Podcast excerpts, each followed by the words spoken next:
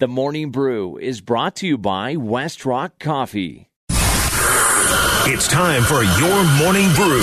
Grab a cup of Joe and get caught up on everything you need to know. Here's Schlereth and Evans. Seriously, if you uh, listen to uh, Nathaniel Hackett post-game, you'd think, hey, the Broncos won this game. It's it's awesome. I mean, it's great. There's not a word to, I mean, to be down twenty-seven points in the first half and make it a one-score game again. Now, again, it's it's it's a one-score game, and that frustrates everybody here because we're not being able to get over that mark. But to be able to overcome a deficit like that and nobody blink and everybody continually fight for each other uh, is something great to see. Look, I'm getting hammered on the text line because I'm even suggesting the idea that the Broncos achieved a moral victory yesterday. Hey, man, don't take it from me.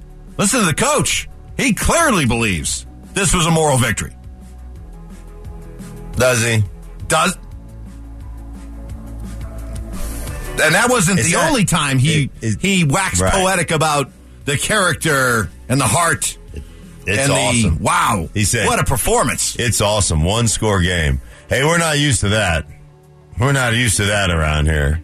Actually, they are used to that. They they win a lot of one score games, or they lose a lot of one score games. ten to nine, you know, seventeen sixteen. That's their standard. Um, it's not awesome. There's nothing awesome about it. You lost. There's nothing awesome about it. Let's not all of a sudden pump this up to be, hey, we found our offense. You know, we trusted the process. We went through fourteen weeks of trusting the process. Now, all of a sudden, as I told you all the way back in training camp, December is going to roll around, and we'd be healthy and clicking. Yes. Just like I said. Just like I said. Next on the uh, Morning Brew, the uh, Broncos got the best performance of the season, well, it, all, since go, all the way back in week one against Seattle from Russell Wilson, but he was not there for the end as he got concussed on a run. Brett Rypien took over.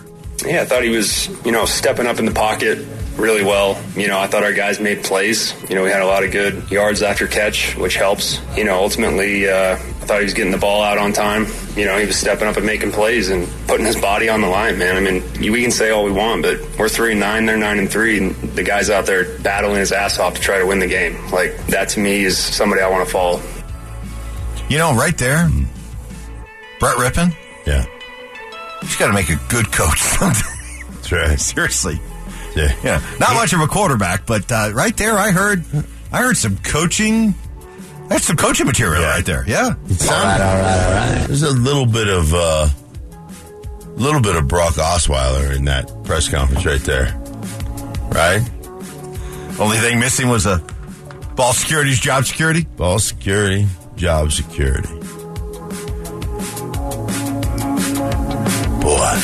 I'll follow Russell Wilson right to the dump. Oh, jeez. I mean, right to the dump. Oh, That's my wild. goodness. Next, next on uh, the Morning Brew, while the Broncos were toiling, the Avalanche were playing, and Mikko Rantanen, one-man wrecking crew. Here we go in overtime. Here's Nechushkin. Drops for Makar. Lets it go. Drops and score. It is Mikko Rantanen. Gets the third goal. A hat trick for Rantanen, and it comes in overtime. twenty-nine seconds into the O T, and that's how the Avalanche win today in Saint Louis. Hey, when you're shorthanded like the Avs are, you need your best players to be your best players. And Mikko, it was the Mikko Rantanen show yesterday in Saint Louis as Rantanen scored his second goal of the game with nine seconds left to force overtime. And then you heard Steve Levy on E S P N with the overtime winner, Mikko Rantanen. The hat trick for the Avalanche in a three two overtime win over the Blues. How about that? What, two goals in thirty-eight seconds to win the game? To tie it and then win it? Is that how that works? Did I do my math? twenty-nine plus nine.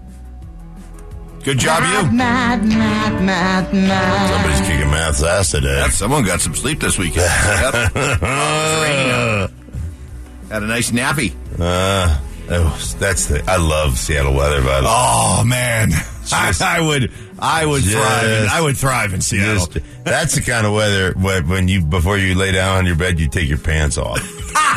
That's you know what I'm right. saying? That, that's you gotta, right. you gotta get, that's right. you gotta get some that's air right. around yeah, your accoutrements. Yes, there's, there's, there's no way you sleep with your pants on. Not when in you're Seattle. in Seattle. No. no, nope. In Denver, you lay down on the couch with your pants right. on. Right. Seattle. Nope. You get it right into your skivvies. Yep. You gotta get into them.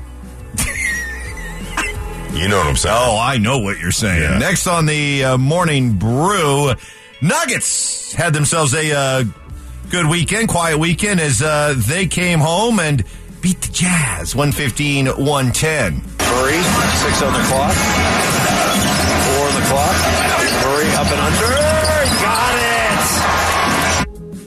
got it! Altitude T V there with the call, so the uh, Nuggets now are in a stretch. You want to you want to talk about a great opportunity to really, honestly, take over control of the Western Conference. Not to, no, let me let me repeat, not take over control of their division. I'm talking about take over control of the uh, top spot, because the uh, Nuggets now are in a stretch where they will play. Let me quickly do the uh, math here in top of my head: three, four, five, seven. eight, nine, ten, eleven, twelve of their next sixteen are at home. Ooh. And you know what I mean. Excuse me, excuse me. Even more than that. Uh, make that seventeen. Oh, boy. There's a lot. You, you, there's you, a, there's you, just a lot. There's a lot of home. Between now and January twenty-second. Okay? You, you talk. Well, I would just say that uh, how many of those games is somebody on a road trip where they're playing a, like a in a back-to-back type of game, then Denver's the number two team or the number two game on their schedule, or they don't have a lot of rest, they roll in here, because that's even better for us, because you know how N B A guys are. They don't want to play in Denver. sixteen of their next twenty-one are at home. sixteen of the next twenty-one. Now that's trying. Which is which that's is a large percentage, but it is something you do have to keep in mind for for some of the grousing that's gone on about the uh, Nuggets' start to the season. Okay, despite playing ten home games and sixteen road games, and now they got all these home games coming up. Despite all of that, they are third in the Western Conference, mm-hmm. only two games out of the top spot, held by the New Orleans Pelicans. Yes. Uh, you could have won a bet.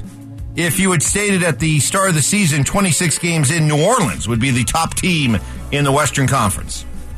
That'll do it for the uh, Morning Brew. Bring that to you each and every morning at six thirty.